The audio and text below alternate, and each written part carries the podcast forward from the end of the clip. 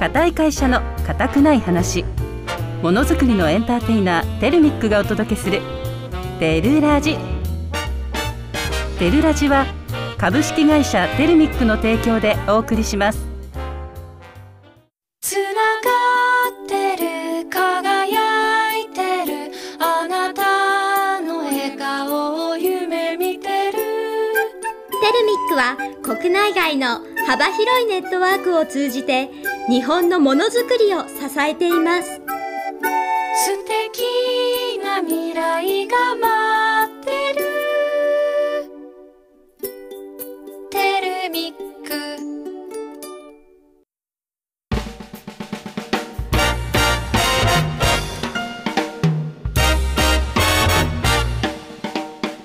固い会社の固くない話、ものづくりのエンターテイナーテルミックがお届けするテルラジ。テルラジは株式会社テルミックの提供でお送りします。皆さんこんにちは。テルミック社員のりんりんです。こんにちは。同じく社員ののんのんです。今日は2月の21日ですね。はい、21か。明日はニャンニャンの日ということもあり、はい、なおかつ明日はDX の登壇がありますね。そうなんですよ、りんりん。しかも、最初に撮ったのが2022年の2月1日に認定されて、この時愛知県の、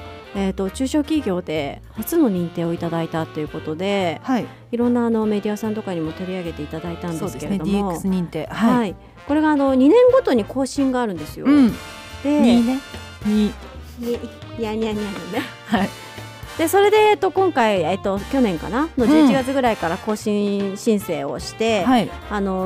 見事に更新ということで認定いただきましたので、おめでとうございます。また2026年の2月までにね、さらにこう DX をこう加速させていって、2026年にも更新できるような取り組みをね進めていきたいなと思うんですけど、はい、そんな中でこう DX 認定を受けている会社の中で、こう ITC チューブさんにお声をいただいて、はい、2月22日に明日ですね、はい、DX 系の取り組み推進講演会ということで、はい、テルミックが15時から、田中社長がね、講演をいたします。はい、で今現状だと、そうだな、先週の時点で一応今回は現地とオンラインでハイブリッド式でやるんですけど、一応現状だと60以上の方が申し込みをされているみたいで、まだ多分申し込みも可能なのかなというところで、はい、ご興味のある方は ITC チューブの、ホームページからですね、もしくはインターネットから検索いただいて、申し込みもできます。無料みたいですね。そうですね、はい、いやでも本当にテルミックも DX 今すごい多分加速していて、去年インドの新卒の子たち、インドの子とネパールの出身の子2名がね、入ってくれて、いろんなアプリを開発してくれたり、あとは社長がよく言うタブレットに変えるっていうのも今戦略チームを主体にね、そうですね、はい、杉江さんを主体に頑張ってくれてるんですけれども、本当になんか社長がこう DX 推進っていうのをすごい、推進してくれるので、いろんな部署にとってもやっぱり業務効率化につながるんじゃないかなってすごい思いますね。そうですね、だいぶ紙もねすごい減って、本当に減ってきましたね。いやみんなもすごい、もういかに自分の部署をどのようにしたらいいのか、社長だけが考えるっていうよりかは、各自でも考えたりして、それぞれね意見出し合って、で採用されて取り組みをしてるっていうところもまたいいところなのかなっていうふうに、そうですね。よし、じゃあ講演資料頑張って最終完成させていきましょう。明日までに古いねじゃあ創業35年目のテルミックの会社紹介をちょっとしていきましょうか。そうしましょう。今日はのんのんからしていきますね。 お願いします。テルミックはですね、刈谷市に本社を構える鉄工所で、実は本当製造業なんですね。こうやってテルミックスタジオっていうラジオをやったりとか、あと隣にカフェを併設したり、本当に鉄工所らしからぬというか、ヒールで歩ける工場っていうのもスマート工場で歌ってますし、テルメックさんって何やってるのってよく聞かれることあるんですけど、はい、実は金属加工業 で鉄を削ってます、はい、アルミとか単品小ロットを主体にね、うん、で国内外とお客様を結ぶ、ね、プラットフォームの役割を担うっていうことでも、そこら辺で DX を加速していって職場環境を整えていった結果、うん、製造業って男性が多いイメージがあるんですけど、うんうん、今ではもうテルミックは女性が約7割強、そうですね。ね、平均年齢も30歳ということで、うんうん、非常に若く社員食堂がねカフェ風になっていたりだとか、はい、あとはねオフィスとか工場もすごく綺麗なので、うん、約年間1800社ぐらいの方たちが工場見学に訪れる会社です。うんうん、そうですね。何でもすごいチャレンジができて、うん、みんなすごくチャレンジがあって、はい、いろんな取り組みもやってる、うん、もうこれからどんどんじゃんじゃんバンバンやるやります3やります、もっとやります、頑張りますそんな感じでね勢いがあって、はい、これからどんどんいろんなことにもチャレンジしてやっていく、そうですね、テレビ局になります。YouTube とかでもね動画配信してるので、うん、ちょっと気になった方はね動画見ていただいて、実際に見てみたいなって思った方はねコーポレートサイトから工場見学のね、うん、申し込みをお願いします、はいはい、詳しい情報は番組の最後にもお伝えしますので最後まで聞いてください、はい、では今週もよろしくお願いします。よろしくお願いします。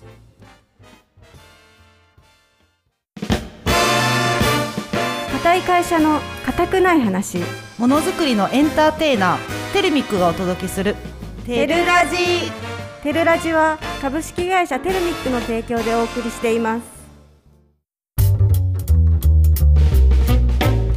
ものづくりの固くない話、このコーナーでは製造業にまつわる人やさまざまな業界の方をゲストにお招きし、業界ならではのお話や新しい取り組みなどご紹介していただきます。はい、先週に引き続き今週のゲストさんも社会福祉法人知多学園クローバーライト施設長の佐藤さんです。よろしくお願いします。よろしくお願いします、はい、お願いいたします。佐藤さん今週も簡単に自己紹介をお願いします。はい、はい、私は常滑市に位置している社会福祉法人知多学園児童養護施設のクローバーライトの施設長の佐藤邦子と申します、はい、よろしくお願いします。よろしくお願いします。先週はねいろいろと佐藤さんの、そうですね、国際協力分野のことをクローバーライトに入る前まで のその経験をちょっとお話を聞きまして、はい、今週は今のこの施設の話をいろいろとこうお伺いしようと思うんですけど、はい、そもそも佐藤さんこの児童養護施設っていうのは どういったところになるんでしょうか。はい、児童養護施設って意外と皆さんは知らない方もね、はい、多いんですよね、うん、2歳から18歳までの、子どもたちです、その子たちのお家になりますね、うん、ですので入所していてそこで学校に通ったりとか、うん、はい、寝泊まりもしてますし、うん、そこですくすくと育っていくお家になります、うんうん、彼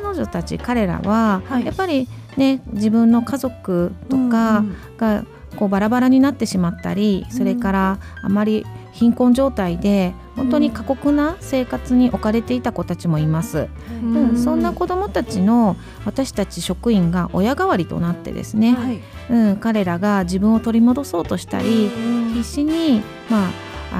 えてきたりね、わがまま言ったりっていうこともありますけれども、子どもたちが自分らしく将来に夢を持って生きていけるように、うん、そんな支援を私たちがしている場所です、うん、すごいですね。2歳っていうとまだミルクの時期とかですか。どうですかね、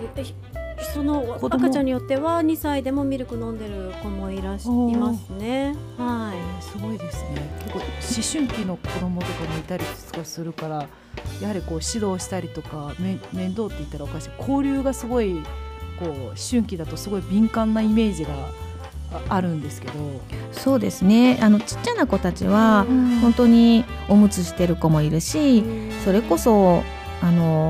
おむつからねパンツに変わるためのトレーニングだったり、そんなことも保育士の免許を持った人たちが一生懸命やってくれてます。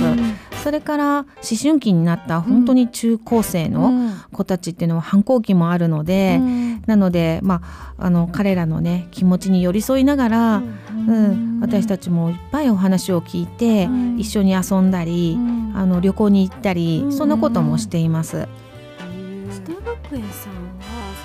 市との連携をされているっていう、そうですね、認識であってますかね。児童養護施設の仕事は愛知県と連携してます。なので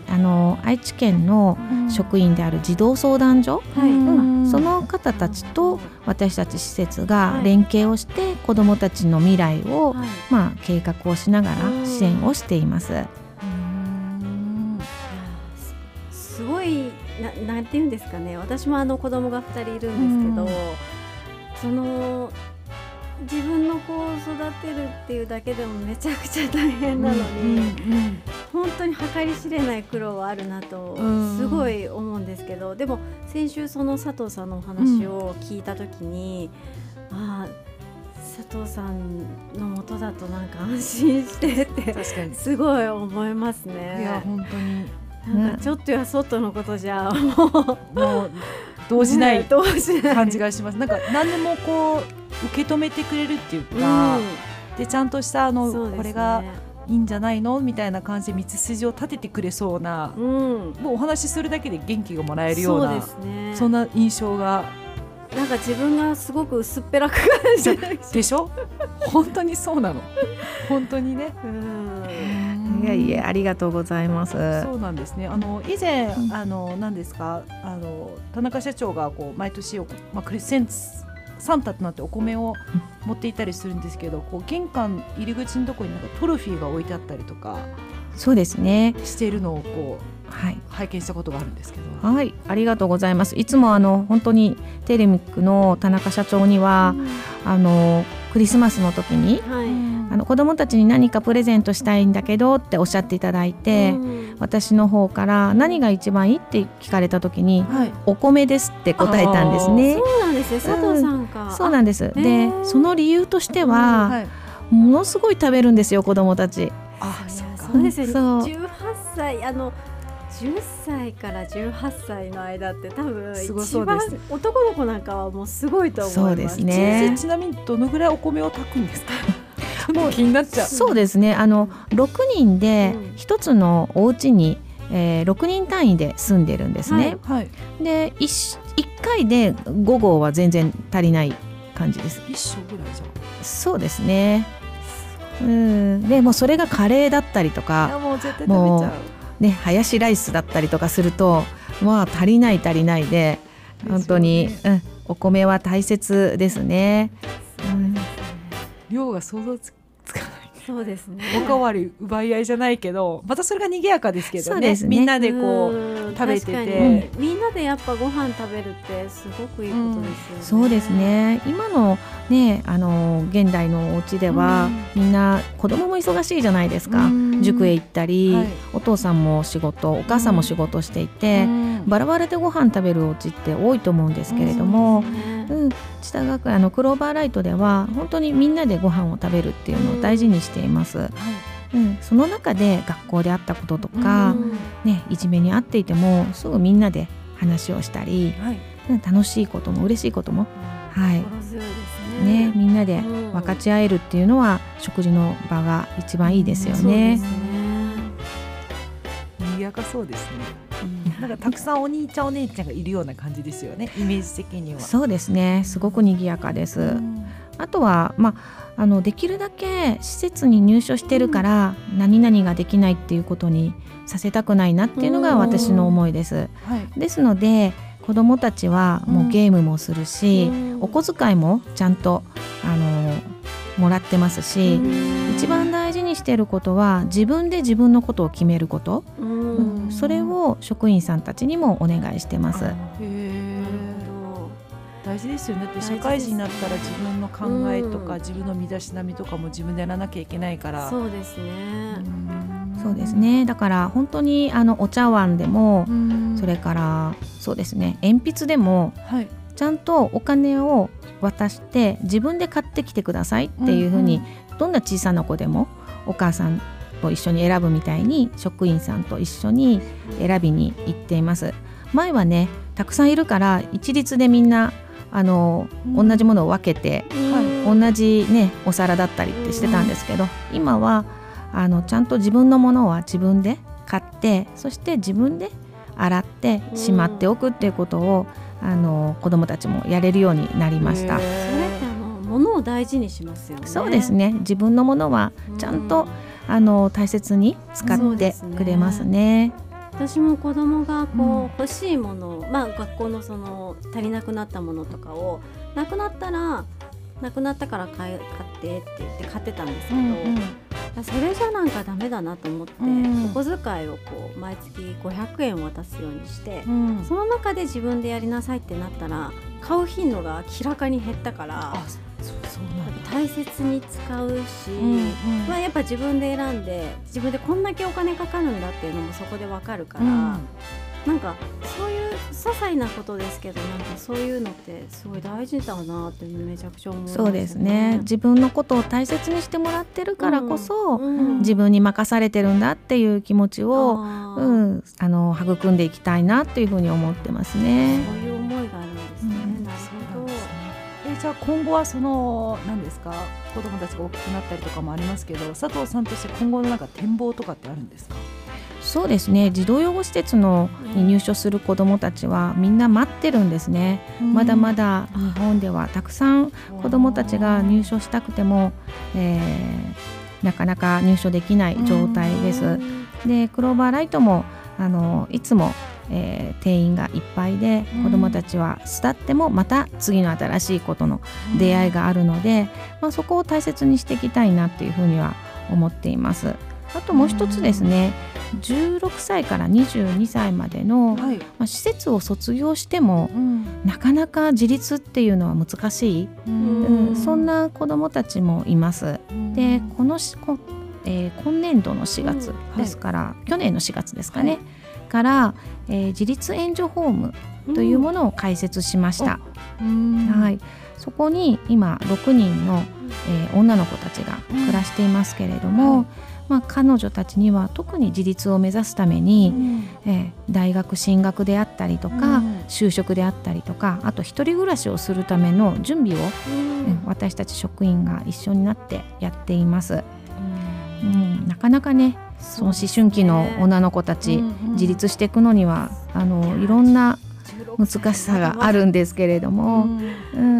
やっぱり彼女たちのその大切な時間が大事にされたという感覚があることで、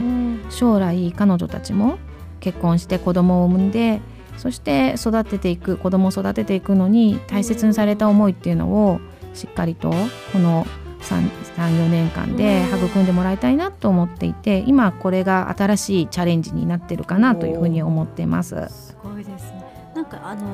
ヒアリングというか、面談とかそういうのを定期的に行ったりとかするんですか？そうですね、まず食事を一緒にしたりとかですね、あとそうですね、アルバイト先に、私たち保護者としてですね、ちょっと見に行ってみたりとか、あとは学校の先生だったりとか、そういったところでお話を聞きながら、本人が一番やりたいこと、それを、一緒に見つけていくというところですかね。必ずしも大学に進学しなくても、自分のやりたいことを見つけられるっていうのがこの期間かなと思うので、できるだけたくさんの経験を積ませてあげたいというふうに思っています。みんなの母ですね、佐藤さん。本当にもう私も何か子育てに行き詰まったら佐藤さんとご旅行が本当になんか一緒になって、本当に考えて導いてくれたり、これはっていろいろ探して、アイデアくれそうな感じですね。じゃあそのうちみんな自立して卒業したら、就職とか何か結婚とかもなんか節目の時に、佐藤ママじゃないんですけど帰ってきて元気にしているみたいなあると、また本当に嬉しいですね。そうですね、お母さんですもんね。ありがたいです。素敵なね、本当にいろんな話聞かせてもらって、ちょっとお時間も来るんですけど、最後に佐藤さんのなんかプライベート、はい、プライベートというか、何か趣味とか、そうですね、もし何かあれば。そうですね、やっぱり旅行がすごい好きなんですけど、今のねこの仕事をしてるとセントレア空港近いのに飛行機ばっかり見てて、まだ本当に海外に行けてないんですね。コロナもありましたしね。そうですね、はい、なのでできれば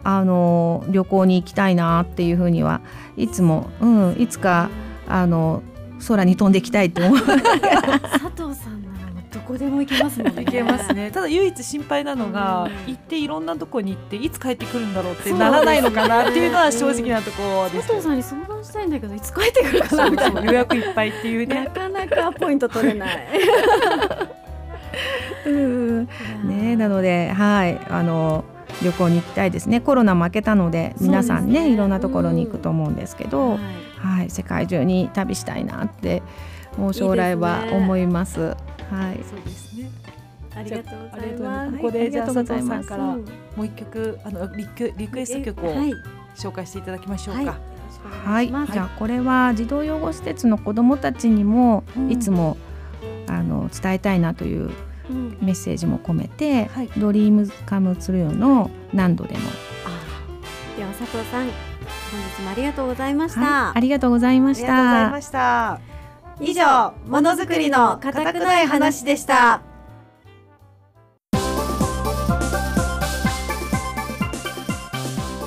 りんりんのこれだけ覚えれば固いよ中国語講座。ダジャホ、皆さんこんにちは。このコーナーは中国生まれ、日本育ちの私、りんりんがおすすめするこれだけ覚えれば固いよという中国講座です。日常生活で使えるフレーズや製造業の業界用語を中国語でお届けします。はい、私のんのんは生徒役で参加します。今日もよろしくお願いいたします。よろしくお願いします。先週はねバレンタインデーということで、そういうのをちょっと紹介させてもらったんですけど、記念日ですね、中国の。今日はですね、食べ物にちなんで、中国の朝食文化についてなんですけど、日本とも全然食文化が違っていて、中国だとやっぱりこう北の方の料理と南の料理、四川の料理も全部朝食が違っているので、味付けも、ちょっと中国の朝食について早餐、これ朝食って意味ね。早餐みたいな覚えやすい言葉ね。早餐は大象。今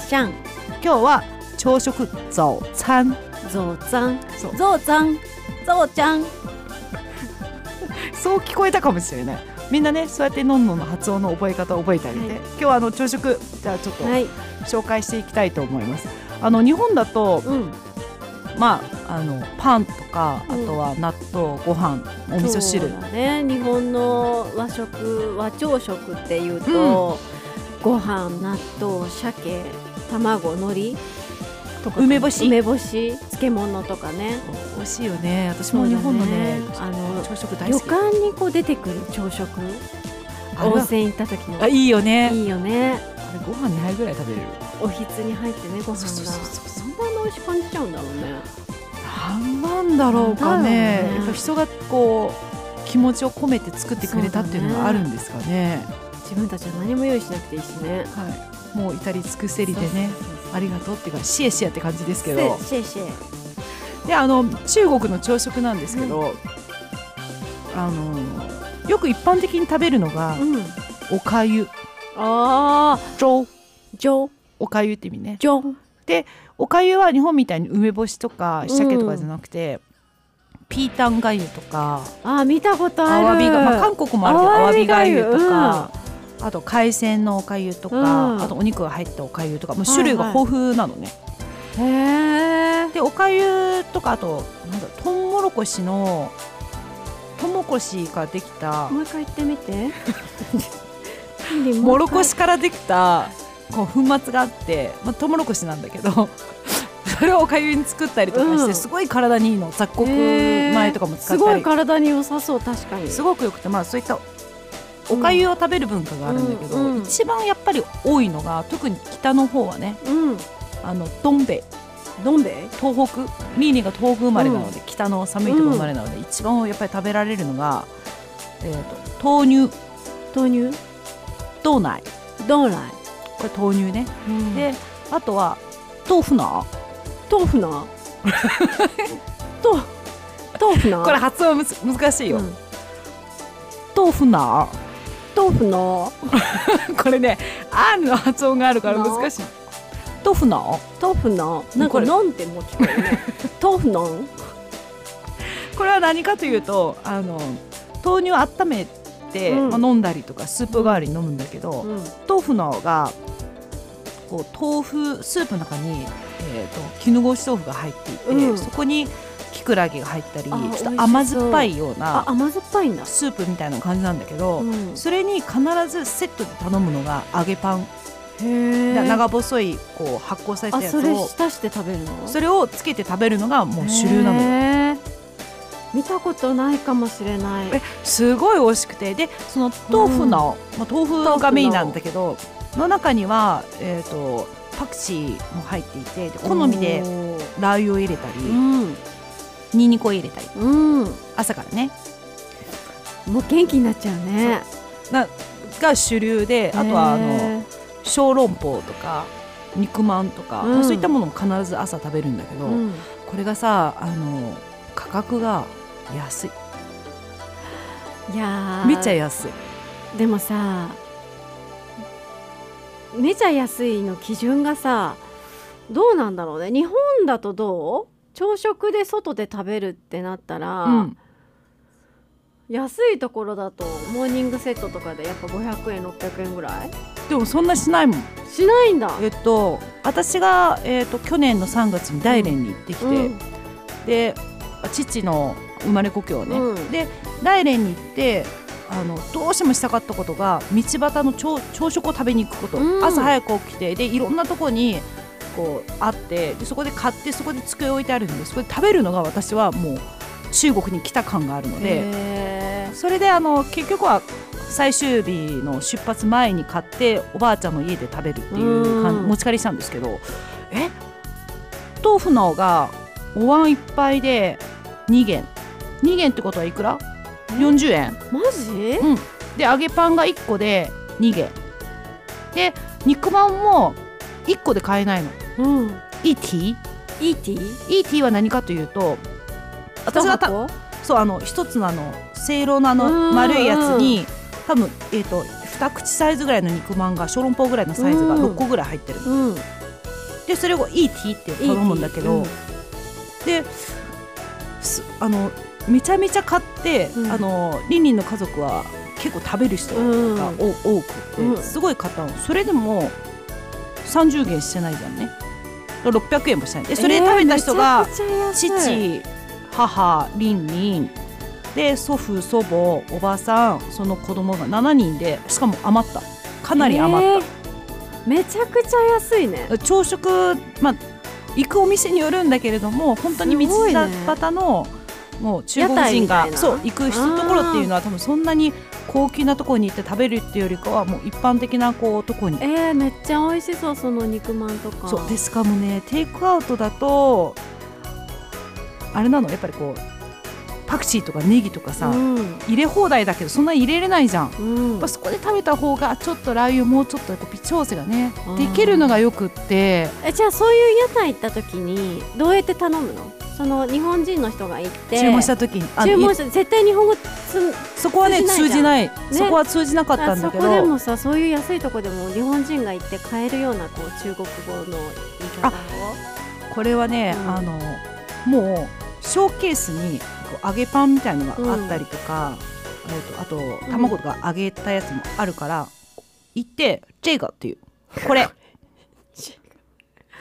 リリ中国語講座です今。あ、そっか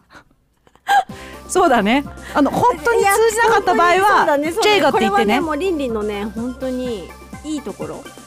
もうなんていうのその時困らないようにっていうのでジェイガねそうだけど通常の注文だとなかなかね並んで入りこれないから、うん、朝みんな忙しくて、うん、その後出勤するので普通に服務員かメニュー食べだよメニューじゃないよ、メニュー、美しい女性って書いて、うん、メニュー、メニューメニューって言うんだ。そう、呼ぶときにね、そうメニュー、お姉さんお姉さんみたいな感じに呼んでもいい。メニューで、それで例えば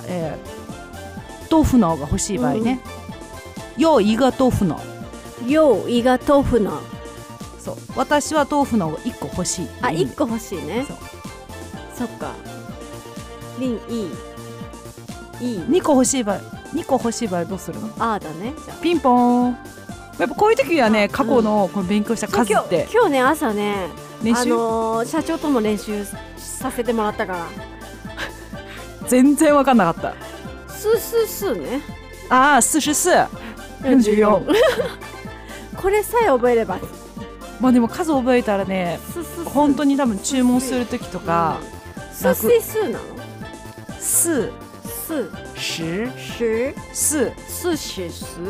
だから早口言って、40だと寿司、ピンポン。やっぱノンの発音がすごく上手、 H の発音がすごく上手。おお、じゃあいいね、寿司ちょっと寿司に聞こえるけどさ。そうそう、寿司に聞こえる。40歳なんていうの？40歳。あ、歳って水なんだ。そう、40歳。かわいいね。なんだかわいいね。40歳とか言って。40歳かわいくないよ。かわいいね。で、なんだっけ、今日は朝食だったね。朝食。もうぜひ皆さんね、行く機会があれば、ぜひ屋台で注文して、いや食べたい、それは食べていただきたい。そんな物価安いんだ。そう、高級のお店はやっぱりすごい高いんだけど、入った瞬間にもうこの個室料金を払わなきゃいけないとか、何百元消費しないと入れませんとかあるけど、まあただ普通に旅行とかちょっと友達に会いく感じだと、やっぱり現地のことを知ってほしいから行ってほしい。ぜひ行きたい、それは。なんなら日本でもね、お店あるよ。お店ある？あ、連れてって連れてって。朝早いの、土日しかオープンしてなくて、朝食がね、行く朝一、名古屋にあるの。行くで、売り切り5面でだいたい売り切れるの。私が注文するから。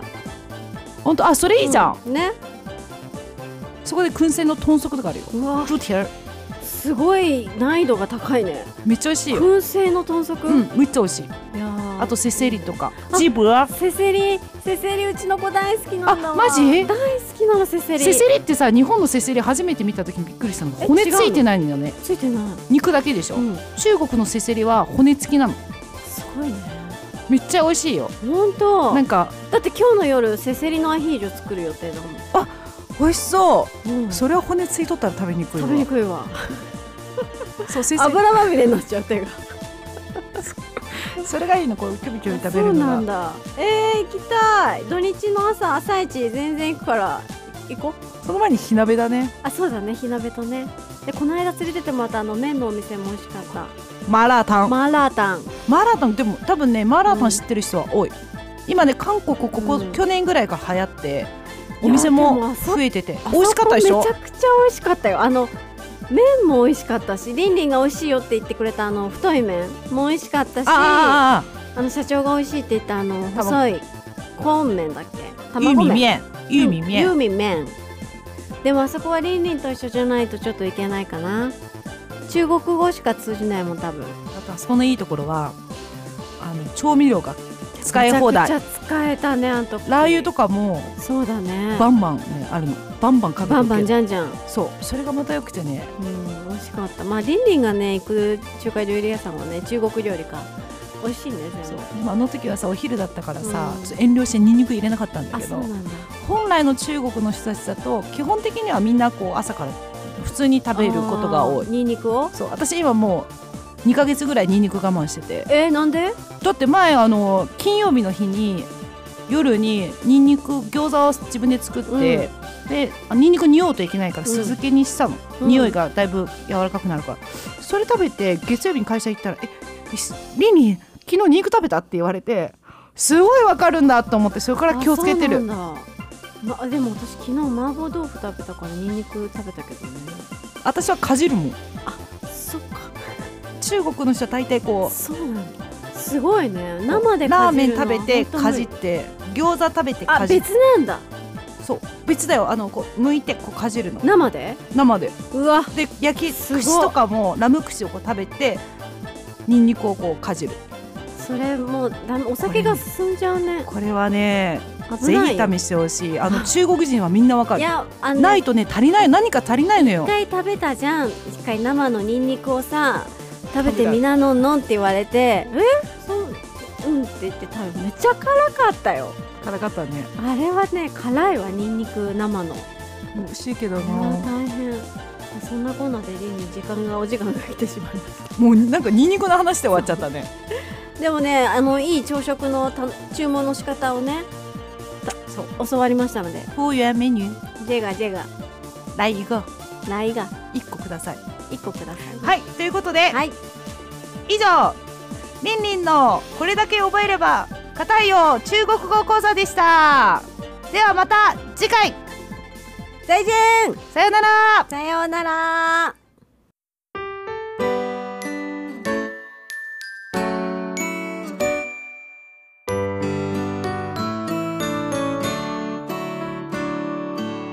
毎日が楽しい、ここに通うのも楽しい。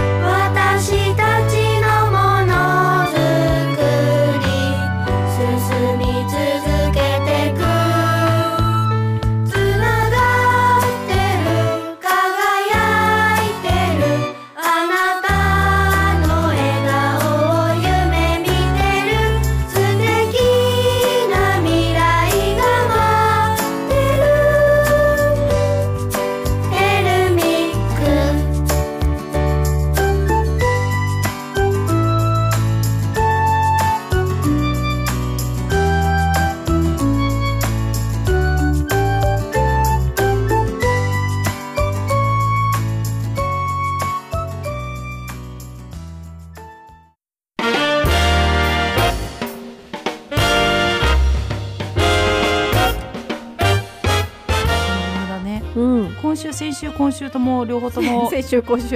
なんか言った大事なことはね2度言わないと言いたかったことはね両方とも中国講座をやったよっていうところで頑張ったよ、りんりんって頑張りました。頑張ったのかなわかんないけど、そういったところでねやっていた。これにはねちょっと訳があってね、本当はねものづくり女子の本音トークだったんだけど、なんと本社がねこの辺かな刈谷の小垣一帯が NTT のちょっとネットワークの故障ということでなんかあったみたいで、朝からねちょっとネットがつながらないっていうことで急遽ね皆さん知立や常滑に移動されたので、はいはい、スタジオでね今のんのんりんりんだけです、はいそういった、機械操作だったりいろいろとねそうこれねもう2人でできちゃうからもうなんかいつでも何でもできちゃうね。だいぶ良くなったね。緊張もなくなりちょっとヒヤってする時はありつつも、全然1回目に比べたら全然楽になりました、だいぶね本当にね、そんなんでね次週のゲストさんはなんと、大野聖子さん。この間キャッチでもいちご狩りがねテレビ出てました、最近よくインスタとかにも、パフェとかもすごい映えてるやつも動画で出てたり、バームクーヘンのね本当に映えの長いバームクーヘンのなんかデザートとかね。そうです以前は大野社長にゲストとして出演していただいたんですけど、今回は広報担当の、女性の方で牧原さんという方にゲストとして登場していただくんですけど、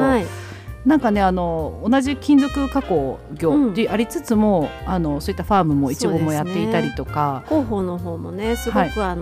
熱心に取り組まれてますよね。そうです。あとはなんといっても大野社長がなんかプロレスラーかなんかになるとかならないとか、詳しく聞きましょうか。ちょっとそういったとこもねちょっと聞きながらね、本当にプロレスファンの方はね、たくさんいらっしゃると思うので、気になると思います。そうですね、今のうちにサインもらった方がいいかもしれない、私らね。じゃあ来週も楽しみにね。そうですね、詳しく聞いていきましょう。はい、この番組では曲のリクエストも募集していますので、これをかけてほしいという方はどしどしこちらまでご応募ください。応募方法はピッチ FM 公式ホームページのリクエストメッセージフォームよりご応募ください。またオープニングでもお伝えしましたテレミックのお届けするラジオテルラジの情報はテレミック公式ホームページでもご紹介しています。 YouTube、X でも随時配信していきますので、ぜひフォローお願いします。オンエアが聞けなかった方は過去の放送回の配信も行っております。 Apple Podcast、Google Podcast、Spotify、Amazon Music のアプリでスマホやタブレットがあればどこでも聞けます。こちらもぜひお気に入り登録をお願いいたします。固い会社の固くない話、ものづくりのエンターテイナーテレミックがお届けするテルラジ。お相手はリンリンとノンノンでした。また来週、さようなら。つながってる、輝いてる、あなたの笑顔を夢見てる。テルミックは国内外の幅広いネットワークを通じて日本のものづくりを支えています。素敵な未来が待ってるテルミック。